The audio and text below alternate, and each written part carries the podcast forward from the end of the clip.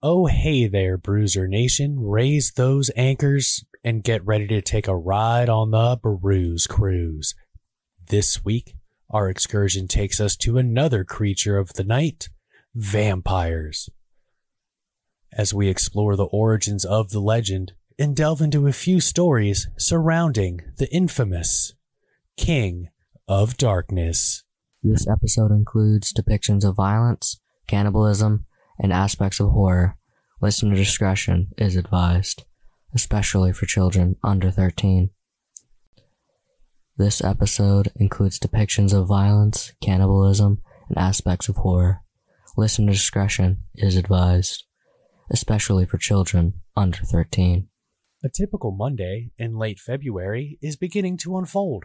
Tommy gets his coffee and grabs his keys, ready to set out for his first day back to work in months. You see, Tommy's a landscaper, and doesn't snow enough during the winter months to provide enough work. He passes the closest gas station and can't help but notice that the lights aren't on. Not giving a second thought, he continues to work, which again, all the lights are off. Now this makes Tommy pause. His boss Rick is always first in and last out at the shop, so he grabs his phone and calls him, making sure nothing is wrong. There's no answer, so he tries again and again. By the third call, Tommy leaves a message for Rick asking if everything is okay. Well, hell, another day of Xbox for me. God, I need to make some money. It's been way too long without work. Wait, the grocery store and all the other gas stations are all dark as well. Everything should be open by now. It's 9 a.m. The sense of time has all but left Tommy by the time the phone rings at 5:30. Tommy, it's Rick. I apologize for this morning. Can you be at the shop by 6? We have clients that need their mulch laid ASAP. I'll pay you double time, and there's a portable light in the shop in case it gets too dark. You know I'd do anything for you, man. So of course, but can I ask what happened today? Oh, that? I'm just a little under the weather. I just woke up to six angry customers. Thank you so much, Tommy. Stop by my house. The key to the shop is in the mailbox. Not sure if I'm contagious, so best to play it safe. Tommy gets his work clothes on and heads towards Rick's home, then to the shop. Working diligently, he finishes right around nine, loads the supplies in his truck, then seemingly, out of nowhere, it's Rick, right across the street. What the hell, Rick? You scared the hell out of me. I thought you were sick. Oh, that? I'm feeling much better now. The moonlight's beautiful, isn't it? What? Rick, what is going on? As he utters the question, Rick impossibly flies towards him, forcing him to the ground and protrudes Tommy's neck with his fangs. Vampires are evil mythological beings who roam the world at night, searching for people whose blood they feed upon.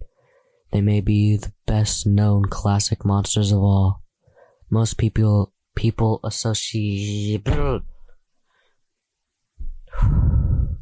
starting completely over. Vampires are evil mythological beings who roam the world at night, searching for people whose blood they feed upon. They may be the best known classic monsters of all. Most people associate vampires with Count Dracula, the legendary blood sucking subject of Bram Stoker's epic novel, Dracula, which was published in 1897.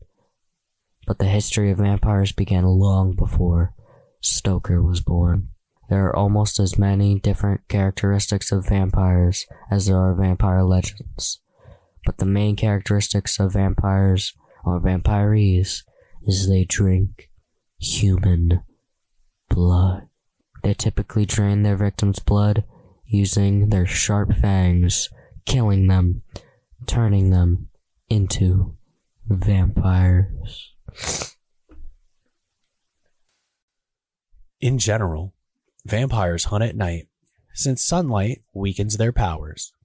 Some may have the ability to morph into a bat or a wolf, Vampires have super strength and often have a hypnotic, sensual effect on their victims. They can't see their image in a mirror and cast no shadow. It's thought Bram Stoker named Count Dracula after Vlad Dracula, also known as Vlad the Impaler. Vlad Dracula was born in Transylvania, Romania. He ruled Wallachia, of Romania off and on from 1456 to 1462. Some historians describe him as a just yet brutally cruel ruler who valiantly fought the Ottoman Empire. He earned his nickname because his favorite way to kill his enemies was to impale them on a wooden stake. According to legend, Vlad Dracula enjoyed dining amidst his dying victims and dipping his bread in their blood. Whether those gory tales are true is unknown. Many people believe these stories sparked Stoker's imagination to create Count Dracula, who is from Transylvania, who sucked his victim's blood and could be killed by driving a stake through his heart. But, according to Dracula expert Elizabeth Miller, Stoker didn't base Count Dracula's life on Vlad Dracula. Nonetheless, the similarities between the two Draculas are intriguing. Vampire superstition thrived in the Middle Ages, especially as the plague decimated entire towns. The disease often left behind bleeding mouth lesions on its victims, which to the uneducated was a sure sign of vampirism. It wasn't uncommon for anyone with an unfamiliar physical or emotional illness to be labeled a vampire. Many researchers have pointed to porphyria, a blood disorder that can cause severe blisters on the skin when exposed to sunlight, as a disease that may have been linked to the vampire legend. Some symptoms of porphyria can be temporarily relieved by ingesting blood. Other diseases blamed for promoting the vampire myth includes rabies or goiter. When suspected vampires died, their bodies were often disintegrated to search for signs of vampirism. In some cases, a stake was thrust through the heart of the corpse to make sure they had stayed dead. Other accounts describe the decapitation and burning of corpses of suspected vampires well into the 19th century. Mercy Brown may rival Count Dracula as the most notorious vampire. Unlike Count Dracula, however, Mercy was a real person. She lived in Exeter, Rhode Island, and was the daughter of George Brown, a farmer. After George lost many family members, including Mercy, to tuberculosis, his community used Mercy as a scapegoat to explain their deaths. It was common at the time to blame several deaths in one family on the undead. The bodies of each dead family member were often exhumed and searched for signs of vampirism.